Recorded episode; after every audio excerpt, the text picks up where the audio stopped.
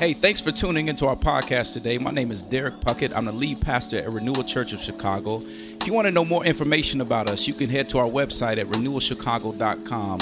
I pray today that this message is a blessing and an encouragement to your soul. Jump in with me, Nehemiah chapter 1. That's what we'll be today. I love the book of Nehemiah, and we're going to walk through this chapter by chapter. And if you want to read along with us, I pray that you do. If you need a Bible, I believe we have some on this table back there or out in the hallway. We want you to have Bibles in your hands so you can uh, underline, take that thing home with you. We got plenty of them. We want you to have a Bible uh, to read and walk through with us as we'll walk through this line by line and chapter by chapter and see what God would have for us. If you haven't been have, if you have one already, make sure you read Ezra. Ezra uh, you can read that along with Nehemiah, and it gives you a little bit more context as I'll talk about today. But over the next few months, we're going to walk through the book of Nehemiah where we're going to look at God's faithfulness. We're going to look at the faithfulness of God, and in that, this call to rebuild or reorient, if you want to say, our lives around the faithfulness of God and nothing else. I believe as a people, we've had so many things that have happened to us throughout the last several years that has caused us to drift a bit.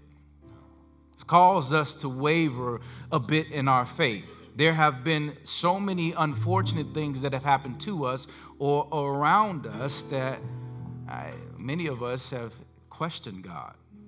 I mean, even myself this last week, myself, even Pastor Steve, we had a, a good friend of ours uh, pastor that we love dearly tragically died in a plane crash.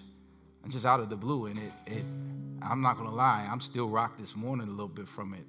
Uh, it just a dear man who loved the lord with all his heart and and it, it, it causes questions and there's parts of your heart that say what, what god what's going on? Why? And you, you if you don't watch it we tend to drift and all of us have had this happen to us at one time or another. And in this season, this includes all of this happening at the same time we're trying to recalibrate after a pandemic. So I believe, with all that said, it's time for us to rebuild as a church. It's time for us to reorient our lives around the Lord, about the thing, around the things of God, instead of our wants and our desires. Y'all, let's rebuild. Y'all with me? Amen. Well, with that, we're going to be in Nehemiah chapter 1. If you got it, go ahead and stand to your feet with me. We're going to read the whole chapter. Uh, it's not that long, so some of y'all mad I don't have you standing, but we're going to read and honor the word of God together. Amen. All right, if you got it, go ahead, set God at it. If you don't have a Bible, uh, it's on the screen. Hear now the reading of God's word says, Now the words of Nehemiah, the son of Hakaliah, now it happened in the month of Kislev in the 20th year, as I was in Susa, the citadel, that Hanani, one of my brothers, came with certain men from Judah. And I asked them concerning the Jews who escaped, who had survived the exile, and concerning Jerusalem. And they said to me, The remnant there in the province who had survived the exile is in great trouble and shame. The wall of Jerusalem is broken down and its gates are destroyed by fire. As soon as I heard these words, I sat down and wept. This is Nehemiah. And he mourned for days, and I continued fasting and praying before the God of heaven. And I said, O Lord, God of heaven, as he praised, the great and awesome God who keeps covenant and steadfast love with those who love him and keep his commandments. Let your ear be attentive and your eyes open to hear the prayer of your servant that I now pray before you day and night for the people of Israel, your servants, confessing the sins of the people of Israel, which we have sinned against you. Even I and my father's house have sinned. We have acted very corruptly against you and have not kept the commandments, the statutes, and the rules that you commanded your servant Moses. Remember, remember, I love it. Remember the word that you commanded your servant Moses, saying, If you are unfaithful, I will scatter you among the peoples. But if you return to me and keep my commandments and do them, though your outcasts are in the uttermost parts of heaven, from there I will gather them and bring them to the place that I have chosen to make my name dwell there. They are your servants and your people, whom you have redeemed by your great power and by your strong hand. O Lord, let your ear be attentive to the prayer of your servant and to the prayer of your servants who delight to fear your name, and give success to your servant today, and grant him mercy in the sight of this. Now I was the cupbearer to the king. These are the very words of God. Today I want to preach on, and, and I really want to ask you a question Are you faithful? Are you faithful? Let's pray.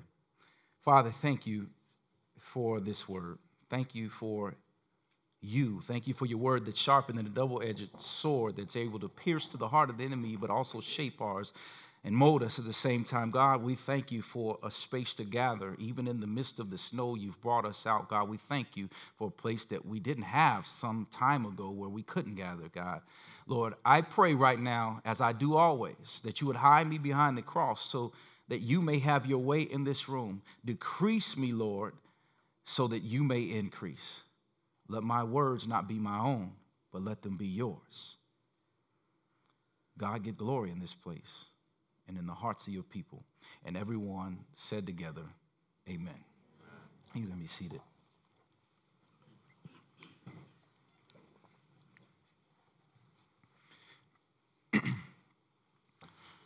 well, how many of you all have a license and can drive?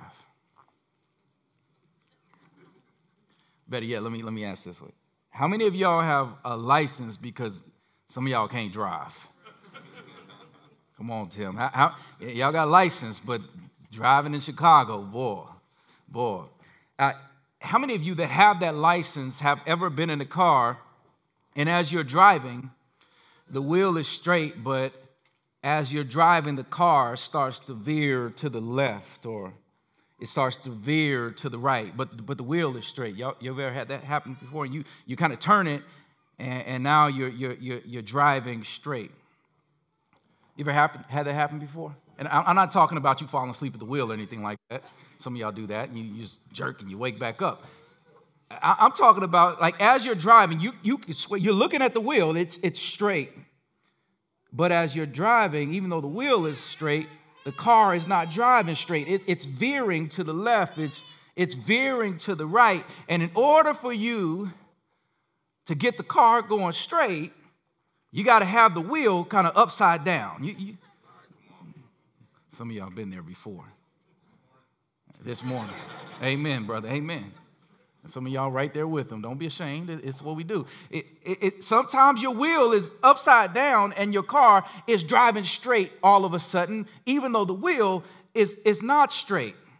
And see, what this most likely indicates is that you need a wheel alignment and a wheel balance. Now, listen, this happens all the time to everyone in every car, especially in Chicago with all the potholes and snow plows and they, they do the street over and then they rip the pothole back. I mean, it just, and then you mad because your car is messed up again. It happens all the time. Our cars just get out of alignment and we need a wheel balance. Now, what this simply means is that you take it to the car shop, and when you pull it in, they're trying to align the steering wheel with the wheels so you don't have to drive upside down, but the steering wheel is straight with the wheels. Now, in order to balance the wheels, what they do is they put some weights inside of the wheels. You may have seen little clips or, or weights on your rims, and they're weighting the tires and the wheels, making sure that they weigh the same all around the car. So now it's aligned so it can go straight, but it's also balanced so it can drive the right way. Now, if you catch this early on and react, it might not cost that much. It may be a hundred or so dollars. It's not that expensive because this is a common thing that that happens to cars. But instead, which is what we do sometimes, if you don't react to the issue and you just keep driving with your wheel sideways and not worrying about it, that simple problem becomes much worse. Now, because the car has been driving unevenly, you have worn out treads on some of the wheels, causing a need to buy new tires. You need new shocks, Pastor Steve. You need, you need new struts now. And then all of a sudden, you're like, my wheel bearings and my, my ball joints are going out. And now that, that once $100 fix has turned into a whole front end of your car needing fixed. So you went from $100 to now spending over $1,000, all because you chose to ignore the simple drifting at the beginning. Now, some of you are tracking with me, but here's the reality. Just like a car as it starts drifting, no matter who we are in here as a believer, at one point or time in our life, our faith will begin to drift and waver a bit. And it's at that moment that we have a choice to make. Will we choose to dig in and trust God even though our circumstance may look bleak? Or will we ignore the veering of our hearts and end up worse than we could ever imagine? Now, I know in a room this size, we have people that have walked in here and you don't know where you stand with the Lord this morning. You would probably say that you're not even in a relationship with Jesus this morning. Hear me. Don't tune this out. This is a message for you as well as everyone in here too, because I believe as we enter into the book of Nehemiah, we as a people all are in a time where we have a choice to make. Will we choose to trust God and his faithfulness or not? I love the book of Nehemiah because Nehemiah, he, shows us, he shows us what it looks like to stand on God's faithfulness. Nehemiah is a book where you see one man intercede on behalf of a people, and he leads a time of rebuilding and realigning the nation to the will of God. Nehemiah sets out to rebuild the walls of Jerusalem physically, but in actuality, what's happening here, his hope is that the people would let go of their idols and all the things that they're chasing after and now realign their lives back to the God who loves them. This is a narrative of how a leader, through his faithfulness and boldness, leads a people to rebuild a nation and turn their hearts back to God.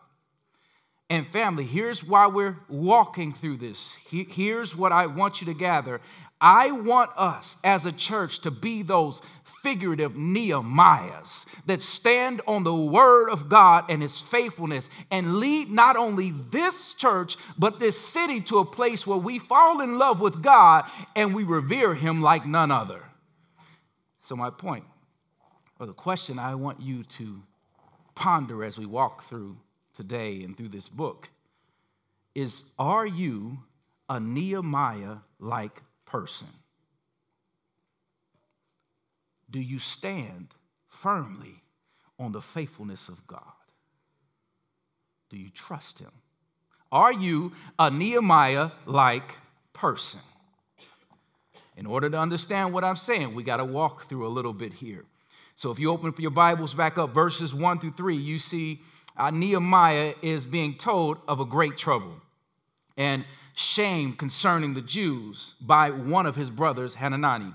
The walls have been broken down around Jerusalem, and the gates, they say, have been burned down. This is year 20 of King Artaxerxes' reign in 445 BC, and that's 13 years after Ezra. I'm going to get to him in a minute. Ezra has arrived in Jerusalem. Now, the question becomes what in the world is this great trouble in Jerusalem that they're talking about? Well, in order to understand that, we got to look at Ezra. I just mentioned his name, so let's go to school a little bit. You got to read the book of Ezra uh, because the author of Ezra and Nehemiah is said to be the same person, and he wrote the two books together. And so when you read them, you see a lot of the same themes in each book. You might even see the names of each one of them in other in each other's book.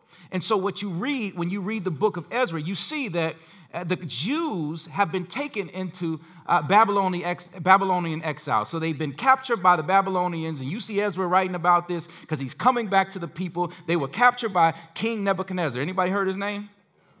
King Nebuchadnezzar. He, he, he's the one who he tried to throw, or he did throw, Meshach, Shadrach, and Abednego into the fiery furnace because they wouldn't bow down and worship him. And when he looks down in the furnace, to his dismay, he sees them just dancing around in the furnace because they're saved by God. There's a fourth person that looks like an angel, looks like God, who has saved them, and they're having a good old time in the fiery furnace. This is the king that has captured the Jews and, and put them into exile. So Ezra is now coming back into this land. So follow me here. The Jews were in exile or captivity as of 586 BC.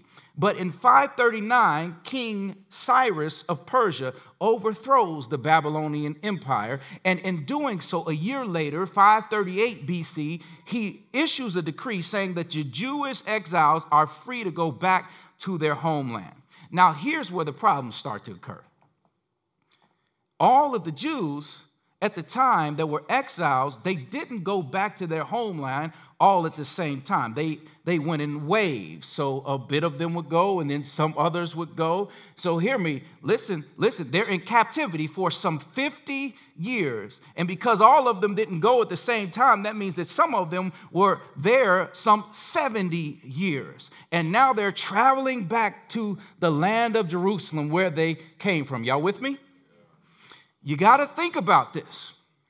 If you survived and lived that long, then you've been away from your homeland some 50 to 70 years. Can you imagine? 50 to 70 years away from your homeland. So when you return, you might most likely do not know the people that were still there that didn't go into exile and you definitely don't know all the new ethnic groups or people groups that have entered your land while you are away. On top of this, you probably don't even notice the land. You've been away so long, this, this, is, this doesn't feel like my home. They probably feel somewhat like foreigners in their own homeland. With all of this, Ezra notices two things about the people. Number one, the people are struggling with their allegiance to God now. They're struggling with their identity. They don't know who they are as a people of God. And number two, they're entering this land, and there's all these different societal pressures and social uh, anxieties and pressures that are coming because there's all different types of people in the land and not just them. So, number one, they're struggling with their identity. They don't know who they are as a people of God anymore. And secondly, they're struggling because there's so many different pressures now. Now, let me pause and bring this a little closer to home because it, it kind of sounds familiar, right? It's oddly familiar to us. See, we didn't go through a time of exile like the Jews, but we did go through a pandemic. We don't like to talk about it, but we did. Where we were locked in our homes a bit, told we couldn't go different places. And while this happened, society changed. Many new people moved into the city, and people moved out of the city. When we came out of the pandemic and restrictions, I don't know about you all, but in some respects, it felt like after two years of being in a normal society, when we walked back into society, I was like, this feels a little foreign feels a little foreign. People's values were different. People looked different. That might have been good or bad. The, the city is different. Almost every restaurant, just to kind of put this in perspective, almost every restaurant outside of our church office is new or owned by new management. just within the pandemic. Neighbors are new. And worst of all, many of our, or some of our devotion to God became non existent. We devalued our relationship with God. See, our identity, just like the Jews here in this passage or in our context, our identity became discombobulated. There's this sense of lostness. And if we're honest this morning, some of us still feel that. Some of us are still sitting there. This is the trouble that Nehemiah is hearing about. Can you imagine this? All of the foolishness, too, that is occurring with these people after they've been in captivity for some 50 to 70 years. Y'all, we see all this foolishness around us, and we're like, yo, and it's only been two years. Now multiply that by 30 years. Can you imagine? See, the people have turned from God. And they've went their own way. And one would think that after God frees you from exile, that they would reverence God and be thankful. But no, they turn their hearts from God. They seek after other things. You know why this happens? I believe sometimes and many times we don't know what to do with our freedom. It's too much for us to handle. We, we don't know what to do with our freedom. And instead of being thankful that by the grace of God, we're not dead or locked in jail, we live our life with no reverence for anybody or anything other than our own passions and our own desires. Then we get mad at God when He doesn't show up the way we think He's supposed to. That's a crazy conundrum, isn't it? We live our lives for number one, me, instead of living our lives for an audience of one who is God. Nehemiah hears the words that although the people are free, the nation is in shambles. The people have lost their way. The temple is no more, and everybody and anybody is coming in and out of their land. The remnant that remained in Jerusalem and those who survived the exile are now in trouble. And I believe much of what's happening here is similar to where we are today. So we got to pay attention to how Nehemiah reacts. I love it. Nehemiah, his, his name means Yahweh has comforted. So Nehemiah, living up to his name right now, he goes to work on behalf of the people and he starts praying. Verse 4 says, He sat down and he wept and he mourned for days, continuing to fast as he prayed to the God of heaven. Now, if you're following me, friends, what I, with what I've been saying, Nehemiah is praying for these people. Y'all, these people don't deserve this type of kindness because they, they've been wayward, out living their, their best life. But instead of judging them, Nehemiah prays. They don't deserve kindness. But someone still intercedes and prays for them. Now, some, some of y'all missing this. I, I, wish I had one or two people in here that, that understood where I was going with this. These people are undeserving of kindness, but they're still given the kindness of prayer. Ah, I wish I had someone in here that could resonate with, what, with, what, with what's going on here. I wish I had someone in here this morning that was thankful that while you were out living your best life, doing your thing, there was somebody that was on their knees praying for you, interceding for you while you were out in the world doing your thing. Your mama, your granny, your auntie, your uncle, your cousin, your brother, somebody was on their knees saying, Lord, keep them. They were praying for you. And why that's why you're here today. It's because somebody kept you lifted up while you were out there, you know, doing your thing, whether in college or even right now, somebody has been praying for you. These people receive kindness and they're not seeking the Lord. Nehemiah prays for them.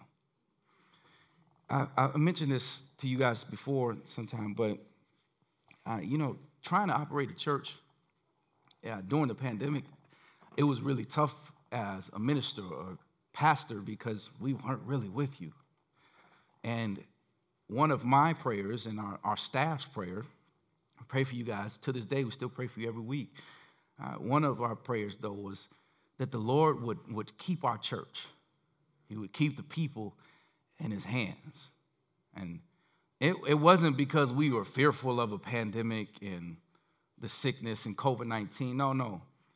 It was that we recognized that the dangers of you or the church uh, being isolated and outside of community for an extended period of time.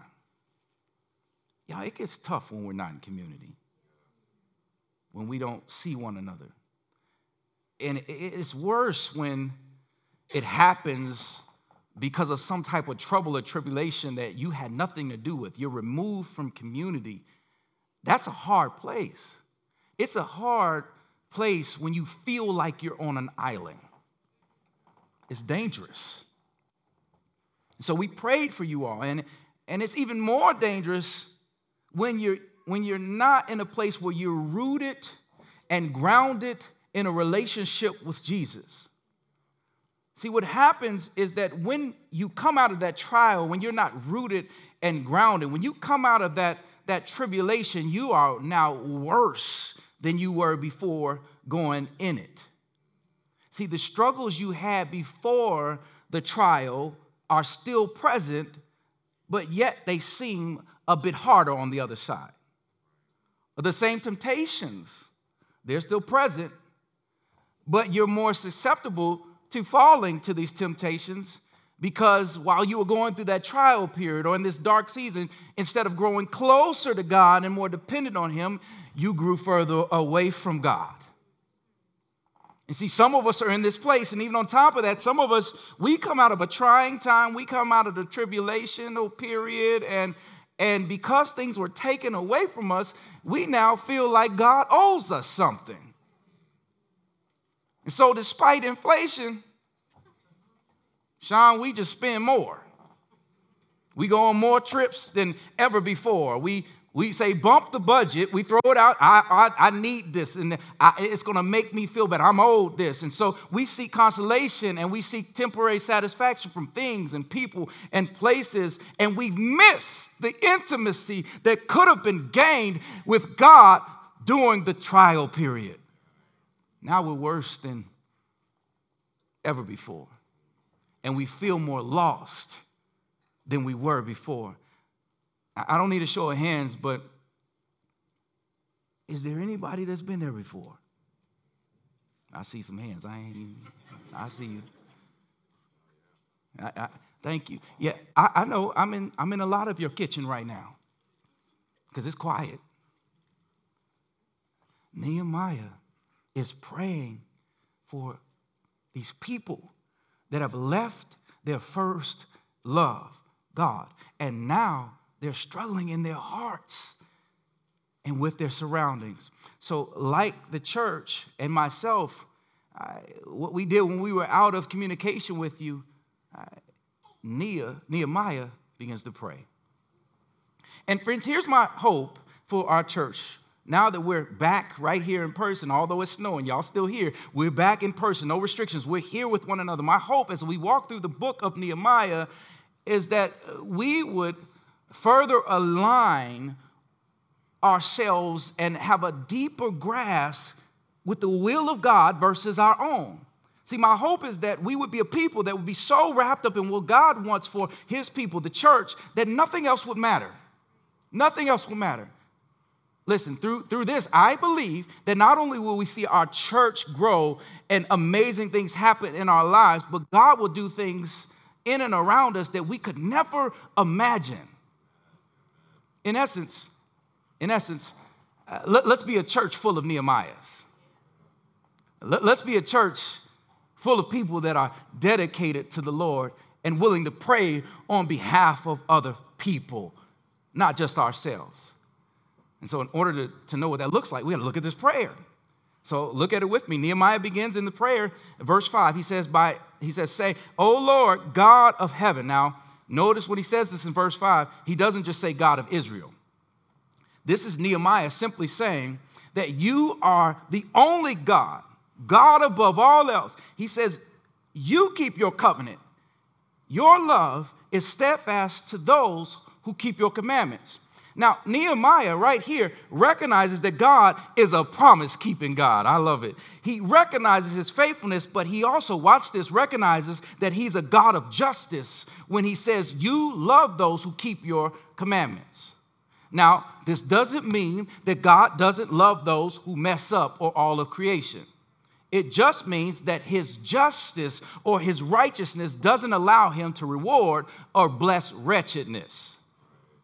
Instead, he justly rewards those who seek him and disciplines or punishes those who don't. Now, before you go off the scale and off the track and say, well, God is a mean and vindictive God, look, look, listen to me. God has always been a gracious and caring God since the beginning of time. Some of y'all don't believe me. Look, look, he didn't have to make Adam and Eve blow breath into them and form them out of the ground, out of the ground. He could have lived by himself. That's grace. He doesn't have to save them after they went against what he told them to and disobeys them. And, and he comes and meets them in the cool of the day. And instead of punishing them, uh, uh, killing them, and just wiping them all out, because he could have just got rid of us then, what does he do? He sews fig leaves and covers them up. Uh, God, God, God didn't have to start over after Noah because of the wretchedness of man. He could have just left it there, but yet he chooses to start over with Noah, continually creating man after that to where we're here today. Uh, he didn't have to use Abraham. Abraham was a liar. Abraham took his wife and, and lied about her being his wife twice in order to cover up his butt.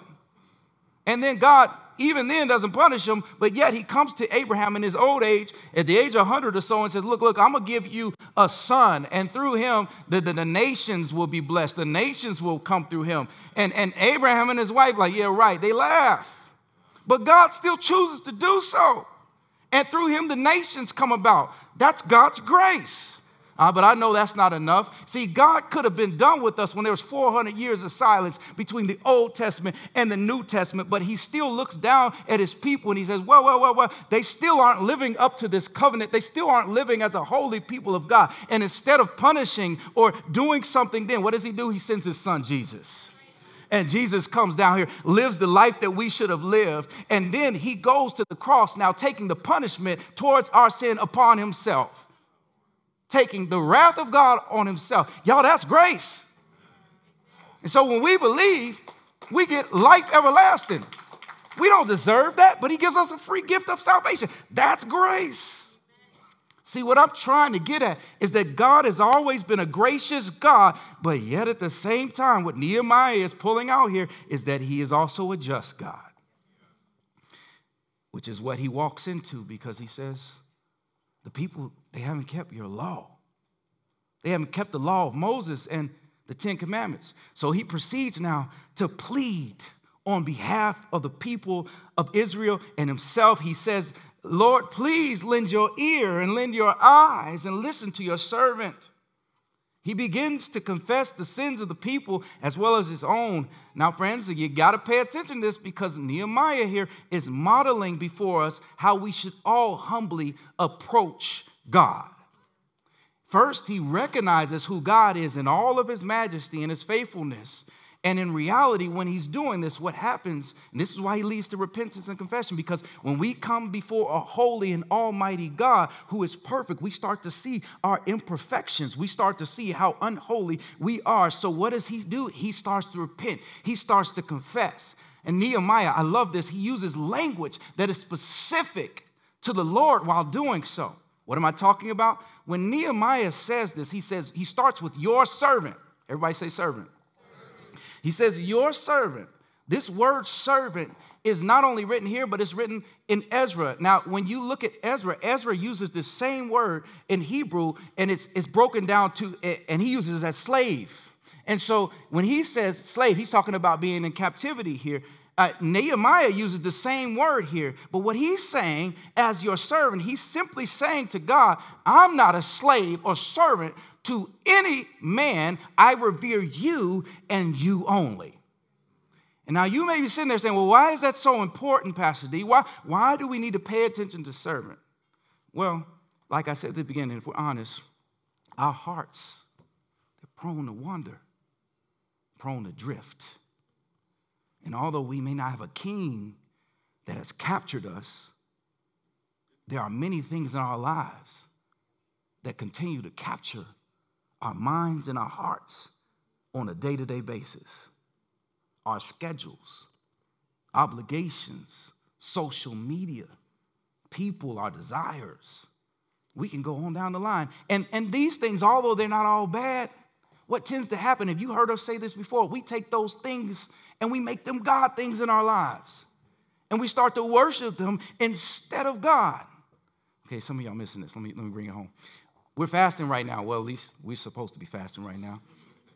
We're fasting right now. And this doesn't just happen in fasting either, it just happens when you're with the Lord. How many of you have found it hard that whether you're fasting or you're just reading your Bible, it's, it's hard sometimes to cut off your mind and thinking about all the things that are going on around you or what you might have to do. How many of you found that kind of hard? Okay, this one's gonna hurt then. That's an indication that too many things in your life have been placed at the same level or higher than God. If we are, it, it's hard for us to be present with the Lord when we're spending time with Him or pulling away from things to spend time with Him. That's an indication that there's too many things in your life that are at the same level or higher uh, than your devotion to the Lord. This is why we fast to recognize these things that are pulling on our hearts and and put them to the side and say, Lord, I'm here, I'm all yours, and now putting him in his right place in our lives as Lord. Nehemiah is saying, We have all gone astray, but here I am, Lord. I'm here, I'm sorry, I'm a servant of you only. So let me ask you Does the Lord have all of you? Or is your allegiance split up between him and all these other things going on in your life? Does he have all of your heart? Are you faithful? That is the question. See, after Nehemiah at this place, he after he's recognizing God's faithfulness and he says he serves no one else, I'm yours, Lord he gets to this place where he begins to confess in verse 7 and he's saying, We've acted corruptly we, against you and we've not kept your commandments that you gave Moses. Then, verse 8, I love this because he, he says, Remember. Everyone say, Remember. He says, Remember. Look, look at verse 8 through 10.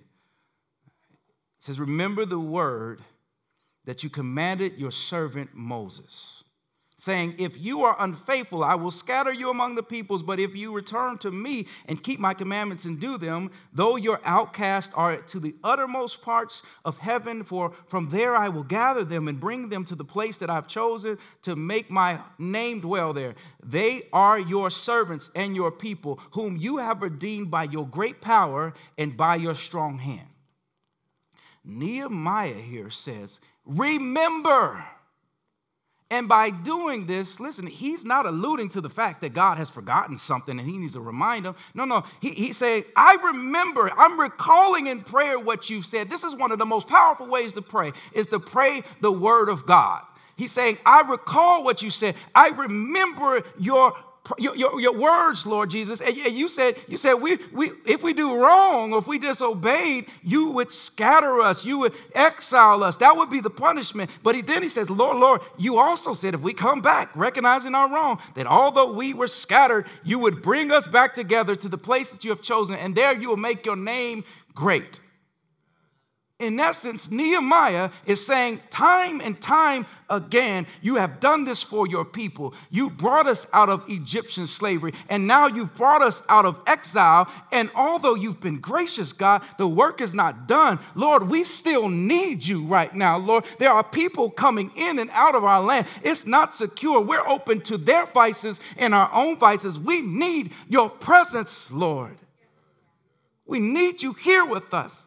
See, Nehemiah is interceding on behalf of these people to the Lord, but then he also says, Make your name great. Now, I know some of you are looking up here and you're like, well, Pastor D, why are you so passionate about this? Why? why? I hear the prayer, I see what Nehemiah is doing, but what does this have to do with us? Why, why, why, why is this so significant to us? Listen to me. Nehemiah, in this instance, is just a type of Christ that points us to Jesus, the great intercessor. How y'all missed it. Nehemiah points us to what Christ has done is, and is still doing for us today. When Jesus comes to the earth, he came as the unblemished Lamb of God who sent to take away the sins of the world. So those that believe will not experience the punishment or the wrath of God, which is death, but instead, when we believe, we'll experience life everlasting. Jesus doesn't just pray, but he actively intercedes and takes our punishment upon the cross. He actively intercedes, and he's still doing that to this day. Hebrews tells us in chapter 7, verse 25, consequently, he is able to save to the uttermost those who draw near to God through him, since he always lives to make intercession for them. Always.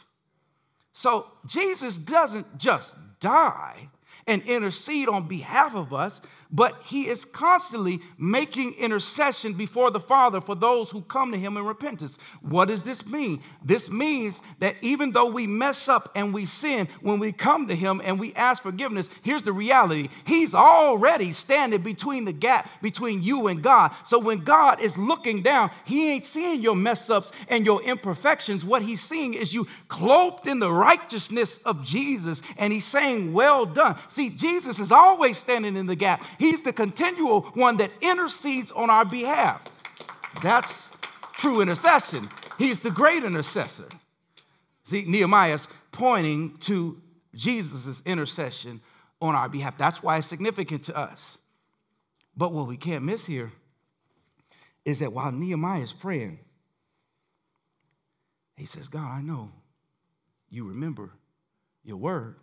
I know you remember your promise. I know you, you'll make your name great. But then verse 11, uh, this is where I want us to go home. This is where he ends. He, he recognizes God's faithfulness. He confesses. He recalled the promises of God. But now he repeats in verse 11 what he does in verse 6 and says basically, Hear my prayer, and now grant your servant favor in the face of this king. Nehemiah is a cupbearer to the king.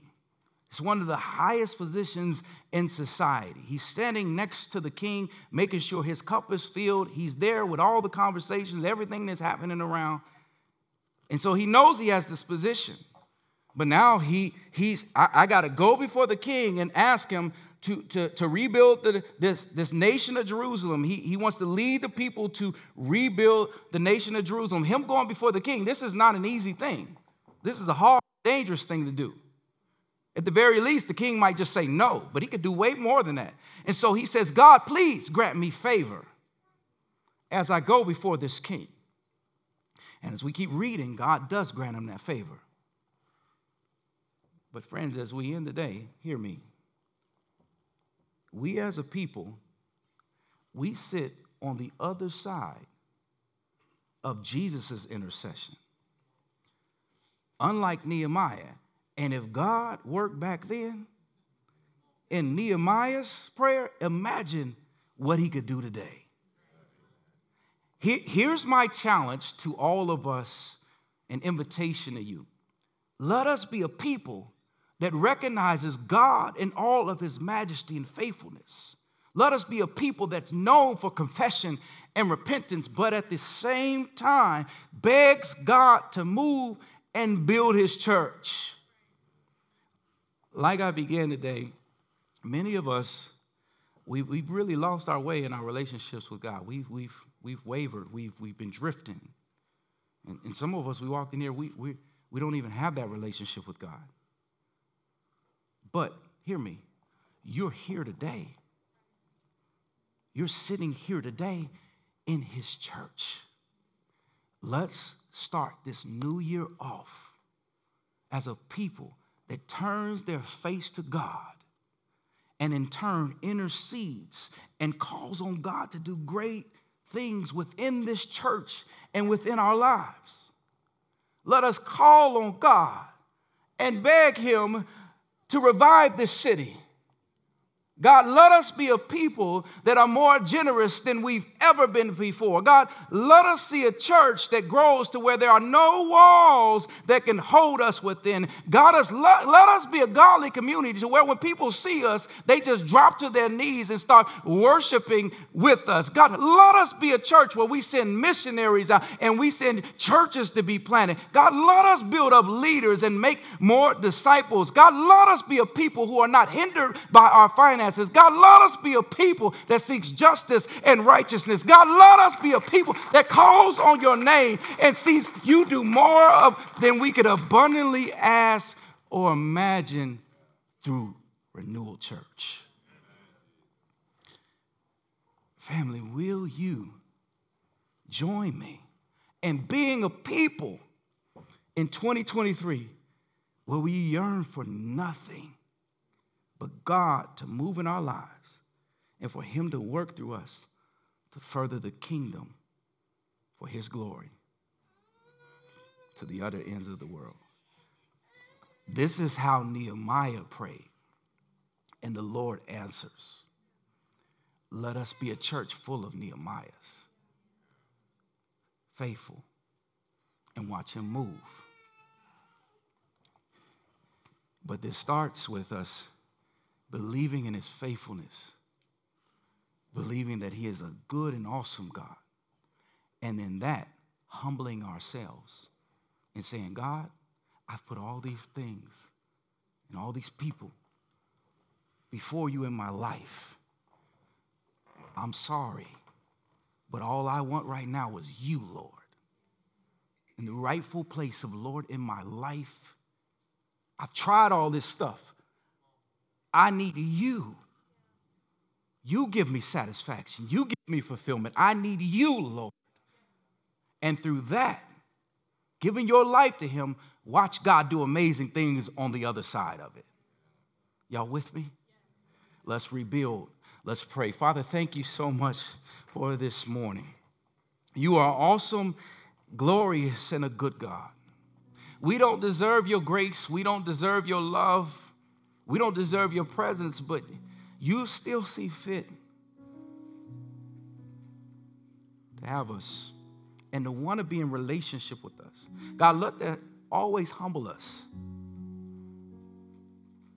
But God, let it also, in turn, move us to intercede and to pray for those around us, not just ourselves.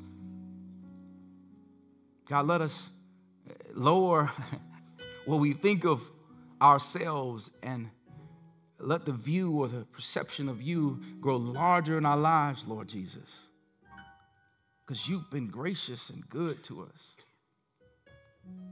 And God, and you're working in our lives and you're moving through our church. God, let us see amazing and awesome and great things happen in our midst, things that we could never imagine as we seek to rebuild our lives and reorient our lives around you, God. Do something amazing in our midst. Nehemiah rebuilds the walls. God, what, what, what could we do? What could you do here? But Lord, that starts with us humbling ourselves before you, building our lives on your faithfulness, and in turn being faithful to your will and not our own. God, if there are folks in here that are struggling in a way like this, trusting you,